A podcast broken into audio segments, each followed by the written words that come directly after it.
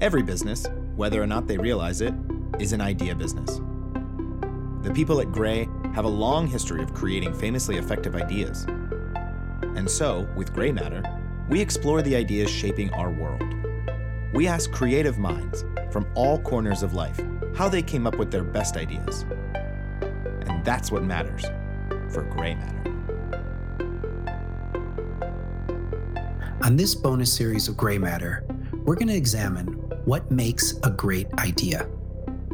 Hi, I'm John Patroulis, Worldwide Chief Creative Officer at Grey. We thought we'd do something a little different and take a closer look at some of the ideas we've featured on this podcast through the lens of the creative criteria we use at Grey. The creative criteria is our simple way of looking at and interrogating an idea to help make sure you've got a great one. In doing that, we've boiled it down to four components that'll reveal themselves in the series, and we'll focus on one each for the next four episodes. In order to do that, we're going to revisit some past conversations, catch up with friends from the show, and chat with our podcast team about what we've learned in making the first two seasons of Grey Matter. And we'll start with the very first criteria that the idea is surprising but feels inevitable. Surprising because it's new or different enough to get attention, but feels inevitable because it's so right for the moment, the situation, the brand, the audience, that it feels natural that this is the answer you know, creative people talk about their gut. I honestly think this is what they're feeling that it's an idea they didn't see coming, but it all makes sense immediately. Today, our lead producer, Joey Scarillo, is chatting with Graham Nolan about Grey Matter itself, the days of starting the podcast, how they got the show on its feet, and what it takes to create an agency podcast. Here are Joey and Graham. What was um, what was sort of your background in podcasts, and what got you interested in starting one uh, for Grey? My background in podcasting was it started with the stand up thing because I had done I had done um, a lot of like comedy performing and writing over the years in like various capacities. And so like with Second City, there's like all the fun of improv. And then like with stand up, there's all like the fun of like being autonomous and like creating your own voice. And so then I had a friend uh, named I still have a friend. He's very much alive. Um, my friend is named Kevin A, and we both had this deeply shared love of music videos. Before I went out, anytime I went out, I'm always late because I'm watching like an hour and a half of, of music videos and pre drinking. And then by the time I get to the party, I'm like buzzed. And then it's like, do you know how many videos that Mary J. Blige showed up in where she had nothing to do with the song? Like, that was what I brought to parties for a long time. So we started this show. Um, it was called Talk This Way.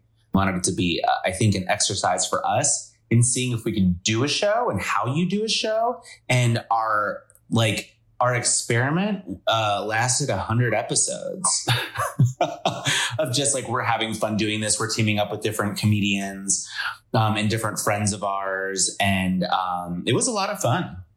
That's awesome. So my background actually is is sort of the opposite end of that spectrum, right? You know, I've listened to podcasts since 2011, right around the time I moved to New York.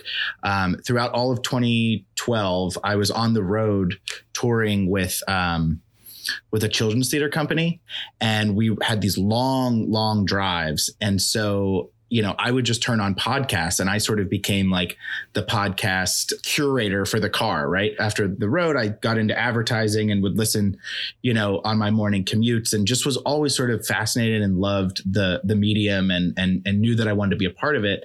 Uh, I went to the On Air Festival. I heard a panel there where they were talking about corporate podcasts and branded podcasts. And I think it was after that I came back to Grey and I was like, we need to do we need to do a podcast. And I was gonna do it come hell or high water.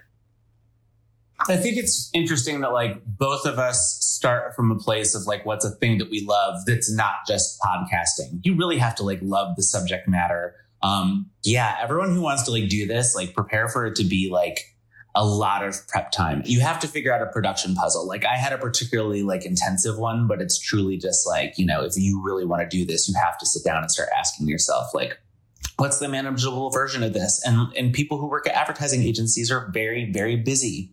and they have a lot going on.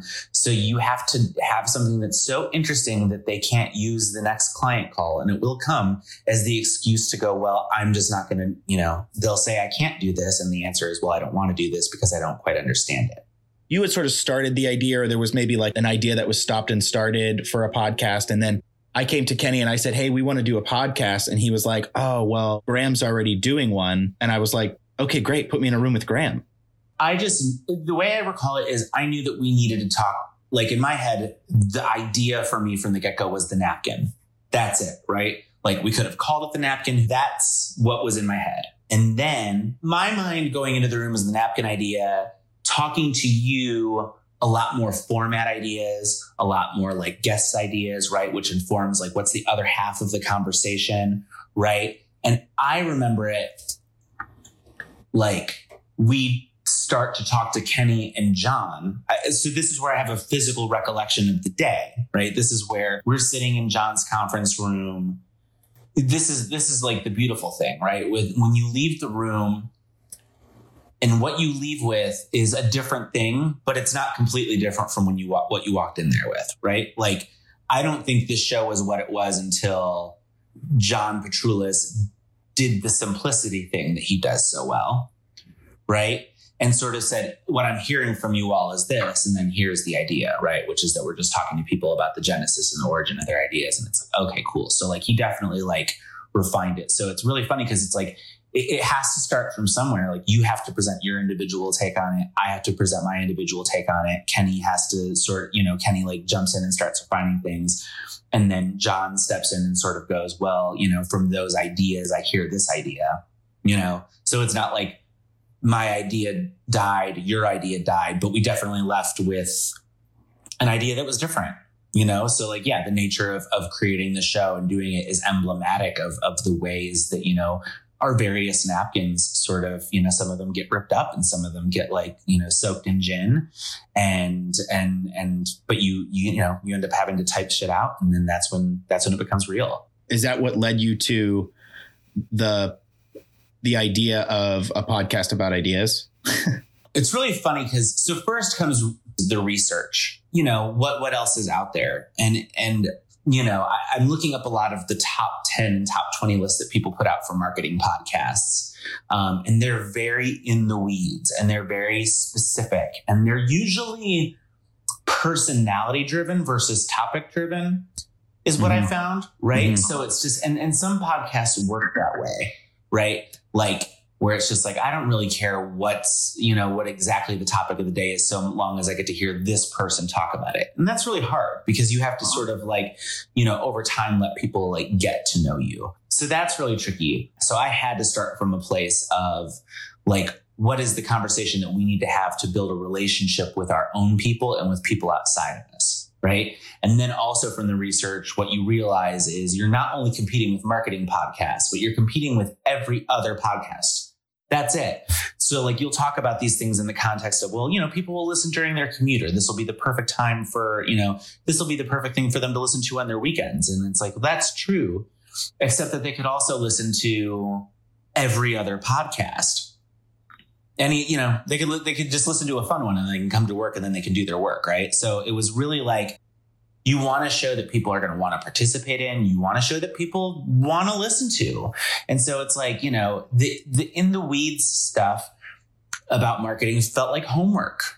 Uh, when i was trying to think of a concept it was like one what is something that's very grey like very, very grey. And grey is famously effective ideas. And that's it. And that's something they own. And that's something where if you were to ask the average person in the advertising industry, like, what are they about? You know, what is grey about? It's like famously effective ideas, like perfect. Like, why run away from that?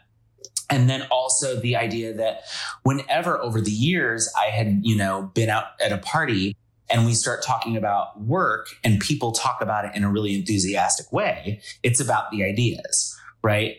Like the reason that everyone like thinks they can do this job or thinks they could be an ad creative is because they have that moment of like you know that moment on the napkin. So why not like no show is no show is the moment about the napkin and where the napkin comes from. And then like the the, the care of an idea is never discussed except in the halls of an ad agency, like let's take this idea and let's protect this idea and what's the idea and get back to the idea, right? But in terms of people who are like who like ideas and who like advertising ideas, they never discuss like what happens to that napkin next. You have to take the idea from that napkin or put it in your phone, or you have to immediately call someone. So you're just like, I have to tell you about this napkin idea that I have so that like no one so that we remember this. And by the way, you're the person that I want to work with on it, or you're the person who I want you to tell me it's a shitty idea so that I, so that I can like go, okay, but then this is the idea, right? Like there is, um, I, I think some of the coolest parts of grey matter was when we got to like, you can picture the physical place that they were in when they came up with it, you know, because that's where you can relate as a listener and sort of go like, okay, well, if I'm in this space and if I'm an, if I'm, if I'm, always, if I'm a person who always has cool ideas, or if I'm a person who has one cool idea, how do I make sure that it makes it from the napkin to reality? You know, and I think that's what I think that's what Grey does. Well, the other thing I remember too in our in our first conversation um, when we met was that it was almost like it was like kismet, right? Like everything that you wanted to do and everything I wanted to do just sort of yin and yanged. Like I think you said I want to handle guest outreach, I want to write the questions. I said great, I want to handle that final edit. I'm interested in doing some of the voiceover. And so our roles just sort of found themselves, which I thought was really interesting in a partnership for two people who had not ever worked together before. Yes, I will. So there's, I think that the way that we lined up was very emblematic of like the power of complementary skills. But like, I think it's just as important to cite there were definitely things, and I honestly like don't you know, they, they, they mattered less. So they went by the wayside. But there were definitely things where like we didn't have the exact same vision of what this would be, right? Like, so we both had complementary skills, but I think that if you'd asked us both at the outset, what do you think this show is? Like, if you put us in two separate rooms, right? And it's like, Joey, what's this show? And then Graham, what's this show? We wouldn't have described the same thing, right? And I also don't think we would have described what it became. No, we absolutely not. And that's a really that's a really interesting point for sure. We, um, none of it. You know, it's it's really interesting to watch people. Um, so I get like more exposure these days to like people who are like doing startups and like also through like the BetaWorks partnership with Grey, getting exposure to that environment, and then like seeing a bunch of people who are doing startups. It's like a lot of like you, you see a lot of people who are like, I want to unleash the idea on the world when it's ready, right? when it's real, once it's real, then I'm going to unleash it on the world. And then it's like, no, it's not real until you unleash it on the world, right? None of our ideas were real until we started talking to each other about them and effectively, you know, killed the original ideas that we had. What we really want to dive into is that problem that these entrepreneurs and creators are trying to solve. There was something that didn't exist, so they created it. There was a problem in an industry, so they fixed it. And I think that's what's really fascinating about the creators that we've brought on is that they they are all such big thinkers and are able to articulate their ideas in a way and and execute on them too. I mean, execution is is half the battle. A lot of a lot of I think the interesting part of grey matter was just, you know, when once they told someone about the idea and and and told and then you got that person to sympathize with your problem and then you hit the technology you know part and then the technology part goes back to what the idea is and how the idea has to change and then the idea leads you to more technology like there's this cool like sort of ping pong effect. I also i find myself talking about this a lot. One of the interesting things was talking to the founder of dots the creator of dots. For this week's episode, we have Grey's social lead, Kenny Gold, interviewing Patrick Moberg, co founder and CEO of Dots. Dots is a really fun, beautifully designed game for mobile devices. Dots launched in May 2013 and captured an audience of millions in its first month. I loved that episode. And the reason I love that episode is because it was really interesting to talk to him. and like, and like, you know, we're at the point where it's like, wow, that was a really interesting conversation, really cool how that was developed. And then like Kenny's like, do you have any other questions? And I'm just like, and and and the creator had mentioned that he was inspired by the work of a particular Japanese artist um, who worked in dots and like did really beautiful work. So I kind of knew that I wanted to make a game, and then as soon as I knew that, I started to think about what it should look like. Um, and this trip that I took the year prior to Japan um, kind of stuck in my head. A lot of the visuals from that. Um, it was in a, a town called Matsumoto, which is where Yayoi Kusama's from. So she does a lot of artwork with dots and sort of these. Uh, interactive installations and something about the way they were like simple but beautiful, but also like fun to interact with kind of stuck with me. And that felt like a type of idea I wanted to bring to mobile. And it's really funny because like, so Kenny's like, do you have any other questions? I'm like, yeah. How did he think people would receive the game? Because he had just talked about the creation of it in terms of I had this idea for this art that I wanted to make into an experience somehow. And he kind you know, the way he was talking about it kind of seemed like it was for him. And it was like a, per- the problem, the problem was simply, I think this needs to exist in the world. It's kind of two main drivers. Uh, the first was like, so at the time I was seeing a lot of people on the subway playing games, but none of them really like reached out to me. Um, I wanted something that visually looked, looked different. So, um, part of the aim was just to try something that that looked different, and then the other one was like kind of a production um, reality. Like I was the only person on the team at the time, so doing something that I could uh, get done in three months was kind of the reality I was faced with. So um, that kind of solved both of them just by keeping it very simple. Um, uh, you know, color dots on the screen. That's it. I want to see this happen, right? And like it's sort of funny because there are, and then like thousands of people gravitate towards this idea. So, you know, you can start it's really interesting because I think it shows that for ideas, it's just like, you know, you can start with a very, very like, and you know, it's very dependable and, and more marketable maybe to start with the idea of like, here's all this, this thing that all the, you know, the people in the world knew that they needed. And then I provided it. And then you had someone who was just like, there was this thing that I knew that needed to exist. And then if it existed, you know, sometimes if you make it, they will come. His napkin was this famous artist's art. And then he immediately goes to the technology place, right? and then that ping pong starts of like of of what you know then it's sort of funny because you're like several volleys into the ping pong match before you start to involve like what players think of the experience you know the biggest sort of promise that i wanted to fulfill was that this could be a game that could be played by uh, lots of different types of people so i think even even very young kids can play it um, at a very like kind of base level but just the, the concept of connecting dots you can you can get through a, a, a, game. The challenge could be there or it could just be this meditative experience. So there's there's kind of a different mode for each type of player in there. Well it's funny you said um, you know the idea like it gets drawn on a napkin and then you know somebody has to sort of take the ball and run with it. And i sort of feel like that's what happened with us. Our first win.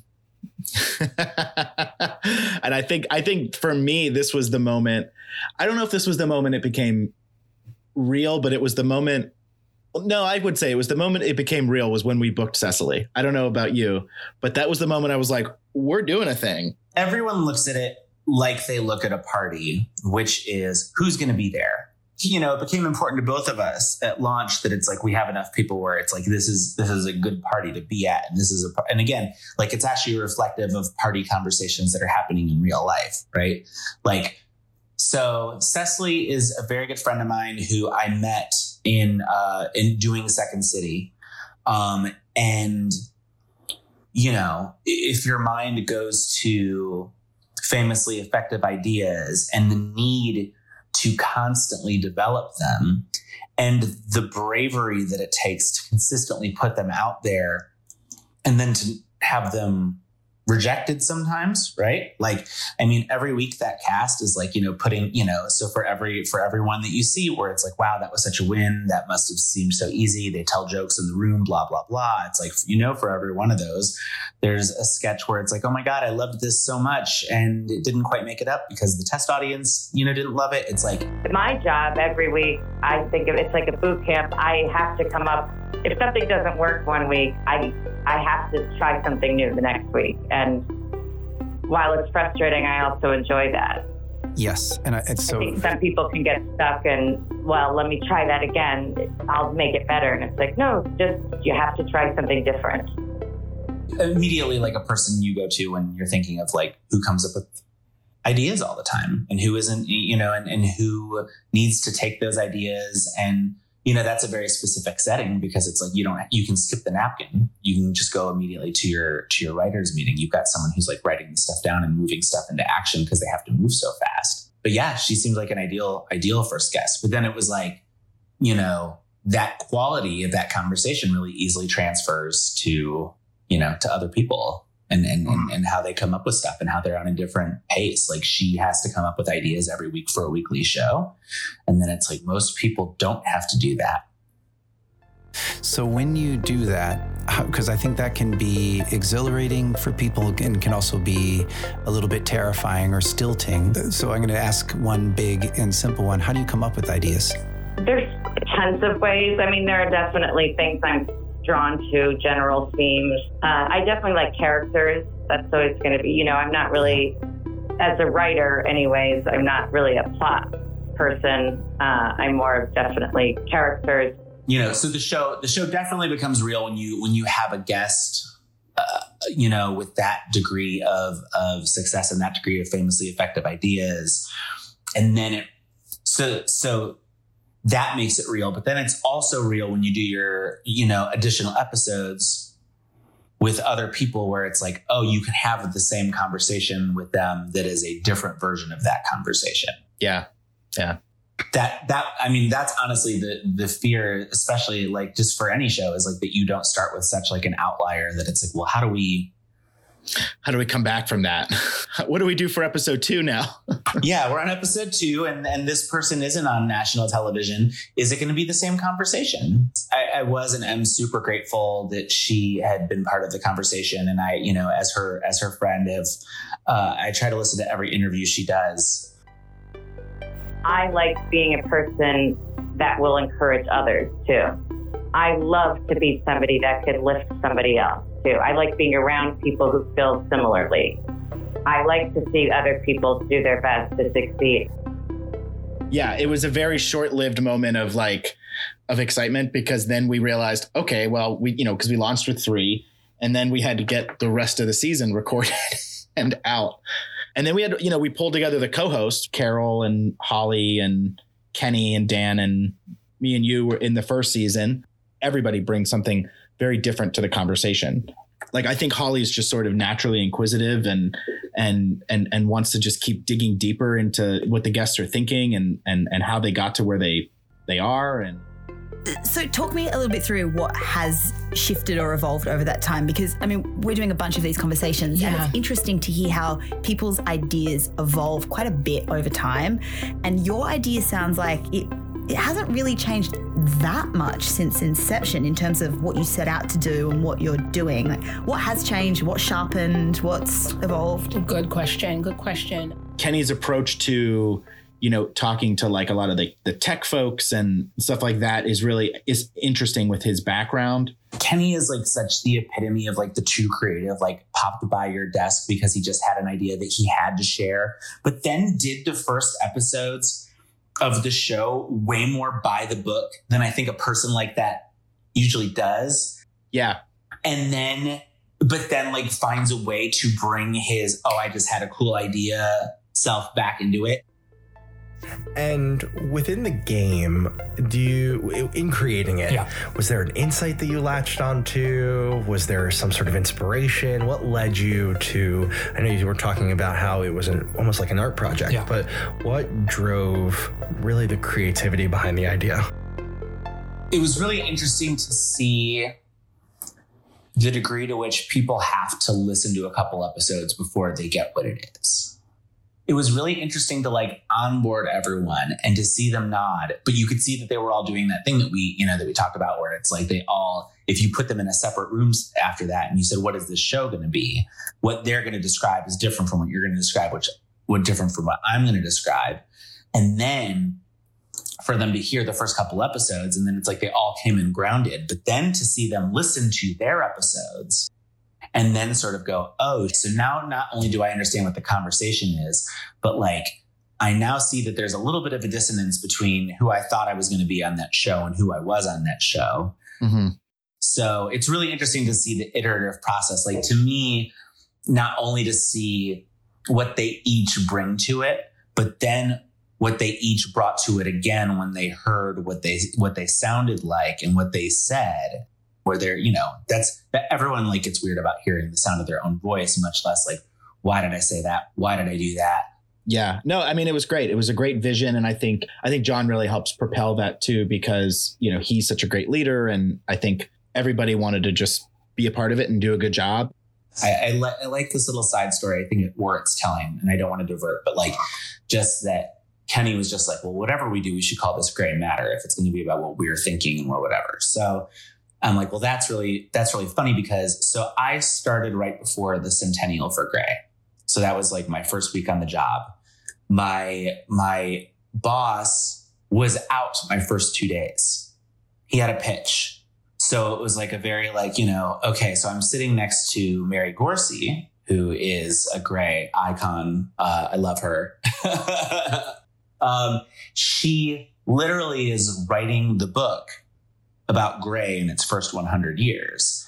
And it's really funny because she's just like, well, you know, I know you have your typical onboarding stuff to do, but like, I need someone to like literally, if you, you know, if your if your boss isn't here and you've got time, you should proof the book on Grey. So like, no greater orientation to a place than to get there and then proofread a book about its 100 year history. So like, and one of the things was like back in you know the 40s, Grey was doing a newsletter that helped it emerge um, in the marketplace as a differentiated voice. And that newsletter was called Grey Matter. So Kenny comes forth and he's just like, whatever we name it, maybe we should call it Grey Matter. I'm like, that's actually part of our heritage, which is like crazy. It's really cool to to have that seed of an idea and then watch it all come together. I think that's true for you. It's true for us with the show. I think it's true for all the people that we've had on the show. I've never been a parent, but I feel that it's like the, the closest thing you can do to being a parent is watching an idea take form because there is this sense of ownership. There's a sense of you, you want to make sure you're, you're doing it right, but you want to also get some,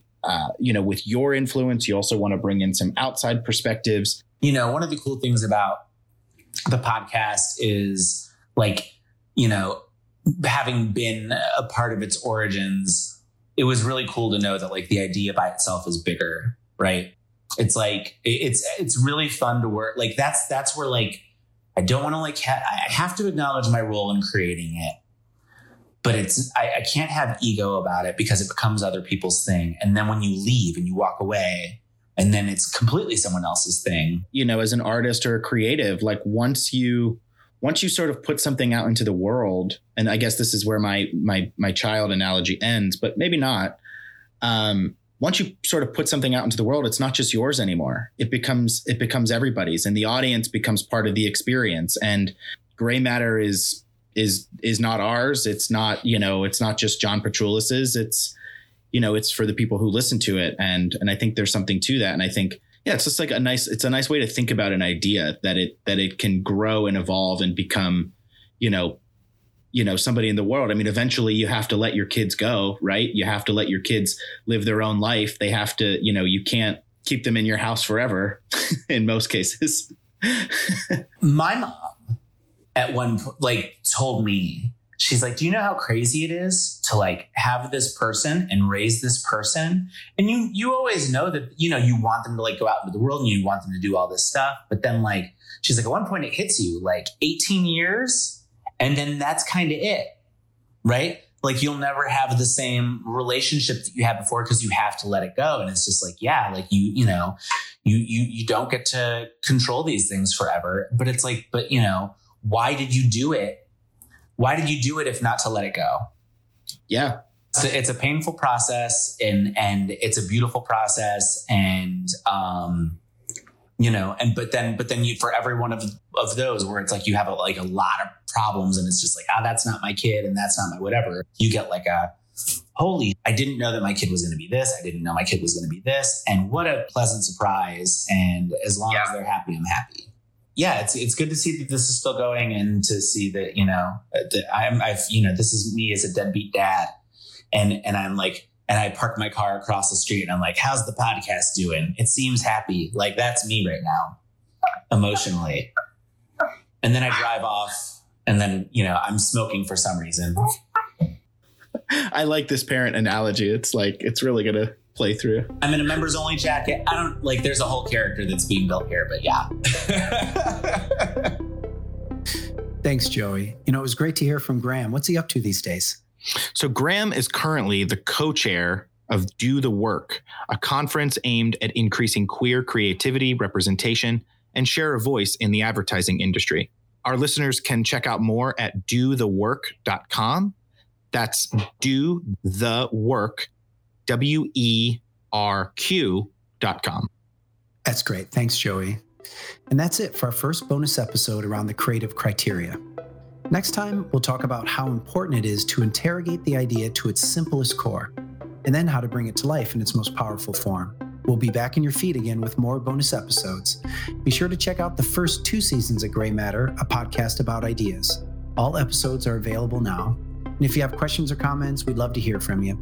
Please write us at podcasts at grey.com. Thanks for listening to Grey Matter. Grey Matter is hosted by John Patroulis, produced by Joey Scarillo and Danielle Hunt, mixed at Gramercy Park Studios by Guy Rosemarin, with support from post producer Ned Martin. Additional support by Christina Hyde, John Jenkinson, Grace McDougall, and Ryan Cunningham. Grey is a global creative agency whose mission is putting famously effective ideas into the world. Check out more at grey.com.